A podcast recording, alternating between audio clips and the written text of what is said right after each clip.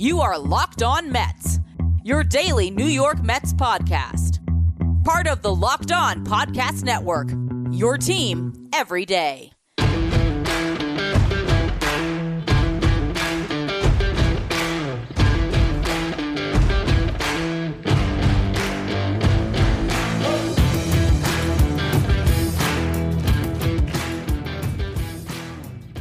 Hello to all you uh, amazing Mets fans. You're listening to Locked On Mets, part of the Locked On Podcast Network, your team every day.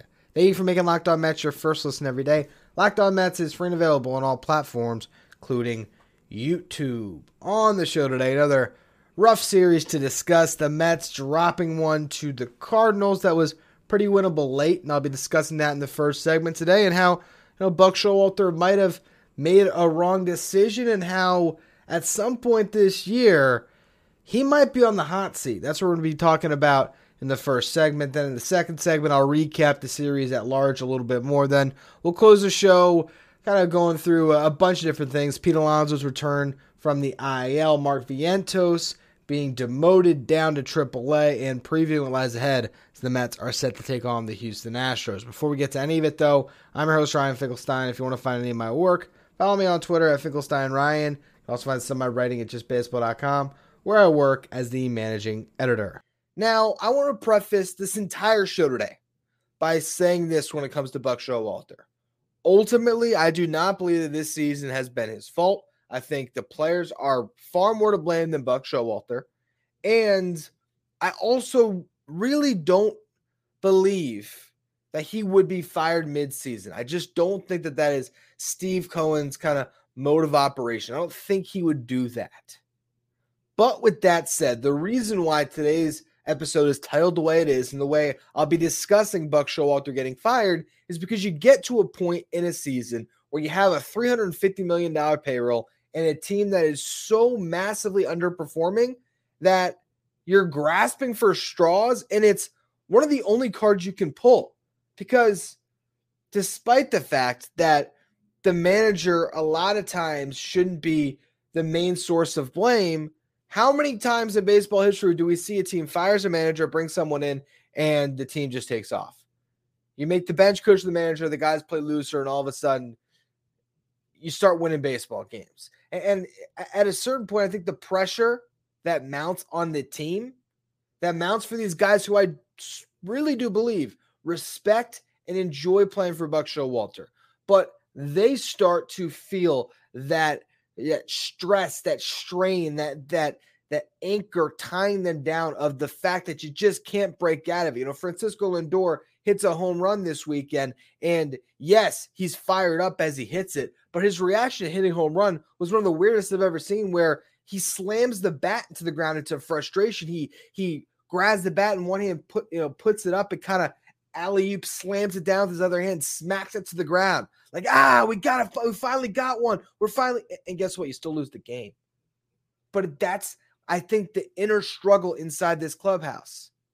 And I do think they like Buck Showalter. I do think they want to play for him. But maybe at a certain point, you just have to, you know, grasp at the only straw you have left. You have to pull that one last ripcord of, you know, this is our last chance to parachute towards a good season, and we're falling crap, you know, fast towards the ground. And all you can do is say, Eric Chavez take over this team, Carlos Beltran be his bench coach, change the vibe in that dugout, and, and try to roll. I, I really don't know, but I know that it gets to a point where you have this game on Sunday, and we'll talk about the whole series, but you know, you have a chance, right? Tommy Pham in the fifth and after getting another terrible start Carlos Carrasco, putting you in a hole. The Mets offense battles back inning over inning. They scored, they, they were down two in the first. They get a run back. They, Carrasco gives up three more in the second. They get three right back. The Cardinals grab another one in the third. All right, now you're sitting in a six to four hole get one back. The Cardinals score again in the fifth. Tommy Pham hits a two run homer, get two back. You tie it up at seven. You're knotted at seven going into the ninth inning. And in that moment where Adam Ottavino blows the game, Ottavino's the one to blame. He's the one that's been bad this year. He's the one that's pitched to a 4.13 ERA. Billy Eppler's the one that decided to sign him. That wasn't a Buck decision. And Buck is trusting a guy that's getting paid to be a late inning reliever that's supposed to be able to come through. But David Robertson pitched in the previous inning and only threw eight pitches. You have the top of the lineup coming up. Or really, first of all, you went to Robertson to face 8 9 1. Ideally, thinking that the lineup turns over, and if he walks a single guy, gives up a single hit, he's going to be facing Goldschmidt, potentially Arenado. That's why you put him in the eighth inning. Well, when he gets through the eighth with relative ease in that game that was knotted up at seven, why do you not keep him out there to face that you know two, three, four, five part of the Cardinals lineup that's so devastating?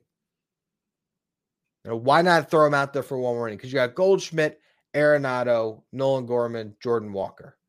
That's the part of the lineup that you fear. Really, honestly, I would have rather seen the Mets go to Ottavino in the eighth.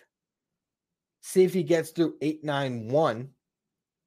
Maybe he picks up, you know, one or two outs in, in that stretch, and then you go to to to uh, Robertson to to close out that eighth and, and lead into the ninth inning.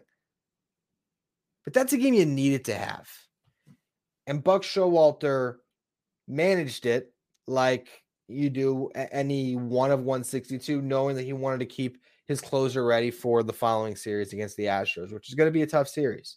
But grab the, the series at stakes first. And look, there's every chance that David Robertson gives up a home run to Nolan Arenado anyway. And I'm nitpicking something that really is out of Buck Showalter's hands. And that's why generally I have avoided harping on the manager. And I don't like doing that because ultimately it's the players that are at fault. But again, not to say that one decision's his fault, but there's sloppy baseball being played day in, day out. There's guys making bad base running decisions. There's guys, you know, Luis Guillorme letting a routine ground ball through his legs. When do we see that? And the whole team seems like it's playing tight. And if Buck Showalter can't loosen them up and, get them in a place where they're comfortable, look, you're 12 and a half games out of this division. You're five games under 500. You're now four and a half games behind the Phillies team that just swept a couple of weeks ago. You're seven and a half behind the Marlins, who are 10 games over 500. And you're five and a half games out of the playoff spot, the same distance between you and the Nationals right now. The Mets are going on a road trip. They're playing the Astros, they're playing the Phillies. If that road trip goes poorly and you head back home, to me, and I know it sounds crazy to say this, or maybe it doesn't. I don't know. It's not it's not something I ever thought that I would be saying. But I feel like you give him this road trip to figure it out, and then you cut your losses and try to just spark the team. Try to change the manager and change up the vibes. Because the way this season's going, if it's trending in this direction, Buck Showalter, he's not going to be around next year anyway. So having an interim finish out this season and trying to catch lightning in a bottle, the way the Phillies were able to last year, would not be the worst thing in the world. But I'm going to stop on that. The next segment, I want to break down everything that happened in this series. And then, of course, Pete Alonso making that kind of miraculous return off the IL as short as he did. So we're going to get to all that in just a minute. Before we do, today's episode is brought to you by eBay Motors. For a championship team, you need every part to fit just right. It's the same when it comes to your vehicle. Every part needs to have a perfect fit. So the next time you need parts and accessories, head to eBay Motors with eBay's guaranteed fit, you can be sure that every part you need fits right the first time around. Just add your ride to my garage and look for the green check to know the part will fit or your money back. Because just like in sports, confidence is the name of the game when you shop on eBay Motors. With over 122 million parts to choose from, you'll be back in the game in no time. After all, it's easy to bring home a win when the right parts are guaranteed. Get the right parts, the right fit, and the right prices on ebaymotors.com. Let's ride. eBay's guaranteed fit only available to U.S. customers. Eligible items items only. Exclusions apply.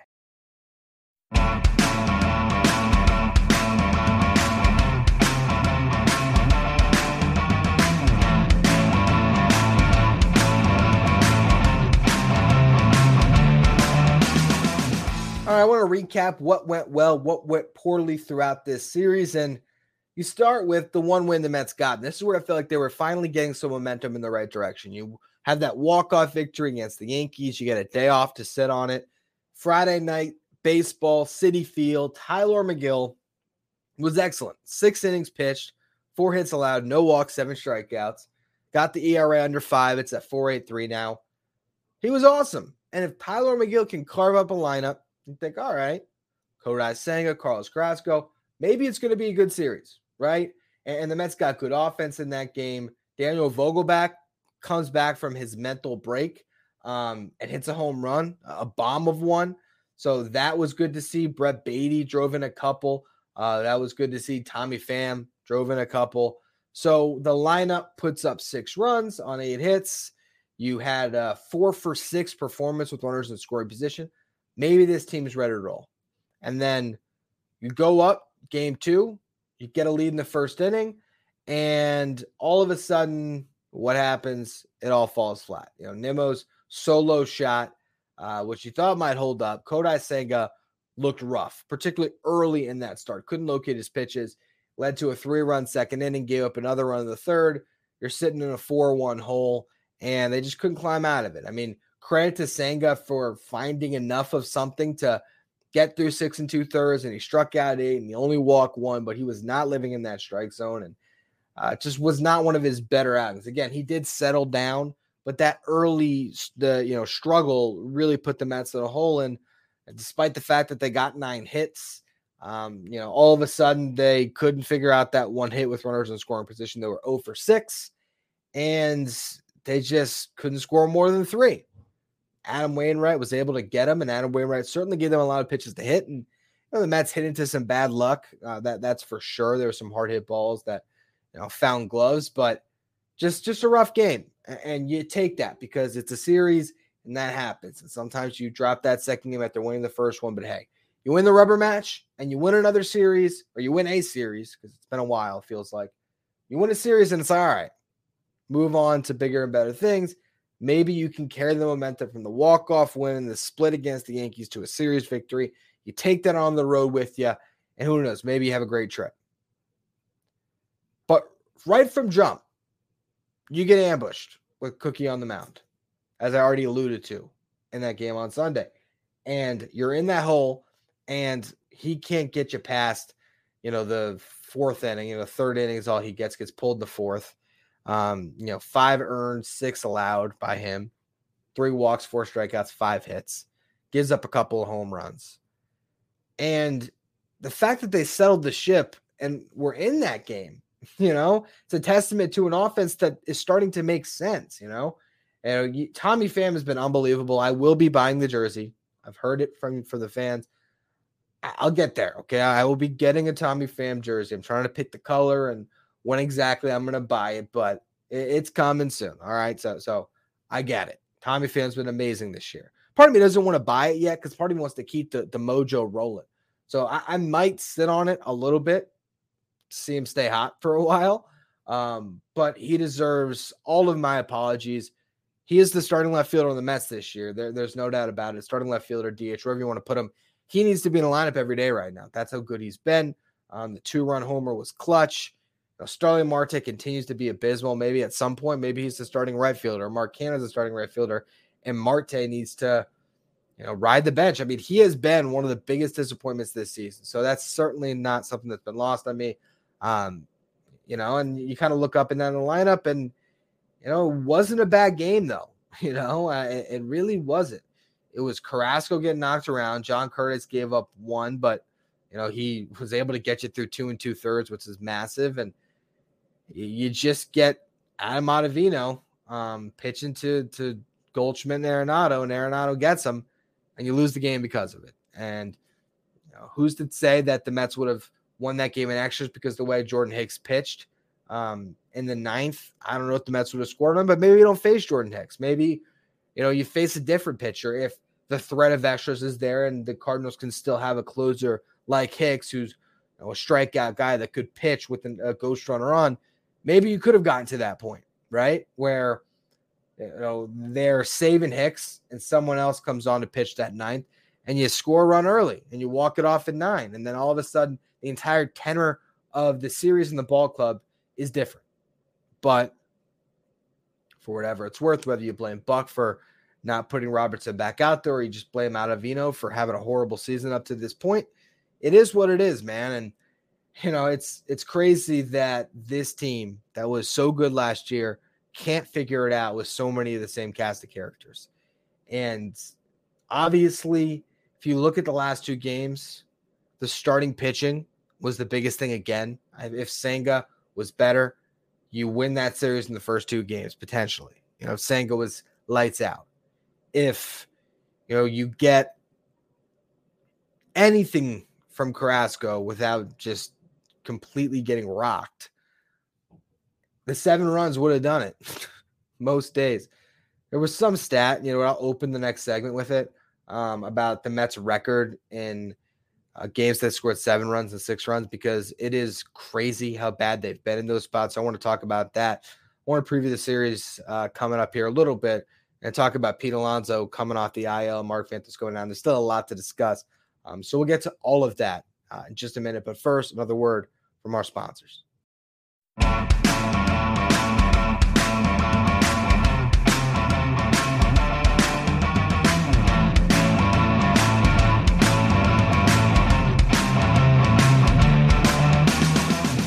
New York Mets for the Houston Astros, 8:10 Eastern time tonight. Catch every pitch of the Mets hometown broadcast with SiriusXM on the SXM app. Just search Mets. Now, this stat is courtesy of one shining Mets on Twitter. Uh, when scoring seven runs last year, the Mets were 44 and 2. This year, 10 and 6. When scoring six runs last year, the Mets were 55 and 4. This year's 12 and 10.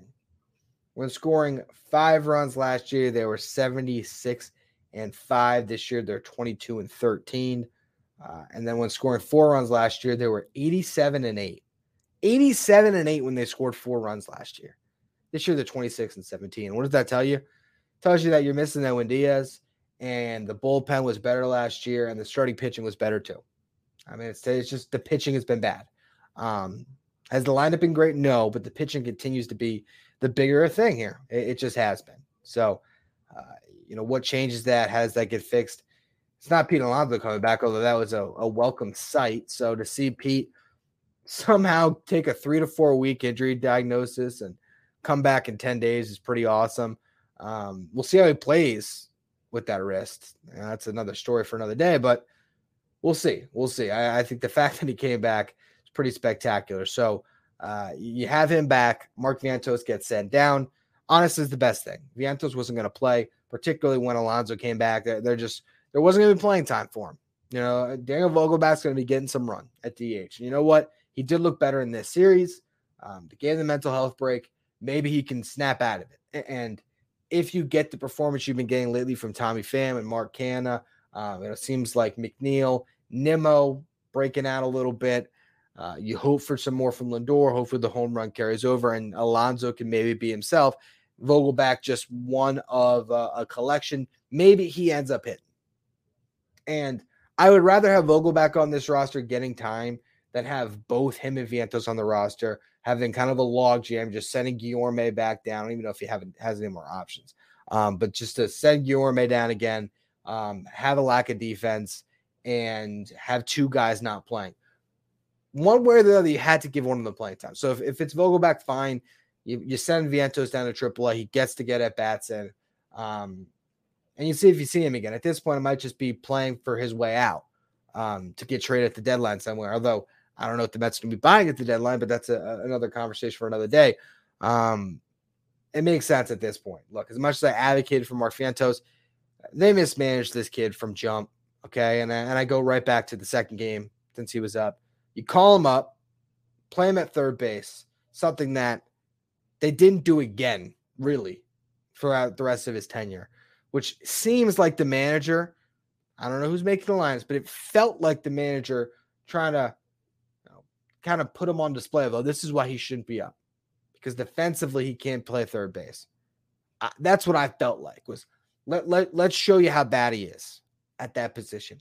What does he do in that game? He hits a home run the eighth inning. I believe it was the eighth inning to tie things up. That that for a second changed the momentum of the season. For a second. Next game, you bench him. And he played sparingly, and his confidence was tested constantly. And whether or not he's going to be successful, no one's going to be successful in the circumstances that the Mets put him through. So we'll see what he makes of his career. Still got a lot of time left for him. But for now, good to get him out of the way, honestly, at this point. Um, where the Mets go from here as they head into this series against Houston, you know, Pete's going to be out there. Um, who knows? Maybe they'll, they'll give him some DH days to to try to ease him a little bit. But I imagine for the most part, you're going to be getting him in the lineup. Um, we'll see what this means for Mark Canha's playing time because I feel like Tommy Pham's got to play right now. So uh, is Canha getting you know some time for Marte? Um, is he getting some DH time, or is Pham getting some DH time really in Kansas and left? We'll see what happens. We'll we'll see how the Mets kind of break things down, but uh, they're back to to kind of the team that they had a few weeks back, right? Uh, and or even you know more than that, it's more the the team they had, um, you know, before the Vientos promotion, right? Um, but maybe this group can find something offensively. I'm not as concerned as I am about the pitching staff because you got Scherzer going on Monday on this series against the Astros. Again, first pitch, 8 10 Eastern time. Want to catch every pitch in the hometown broadcast? You can do so with Sirius XM on the SXM app. And Scherzer will be going up against Hunter Brown, who's been great this year. Um, 3.35 ERA, rookie starter who's been filling in for you know guys like Lance McCullers who've been unable to pitch for them this season.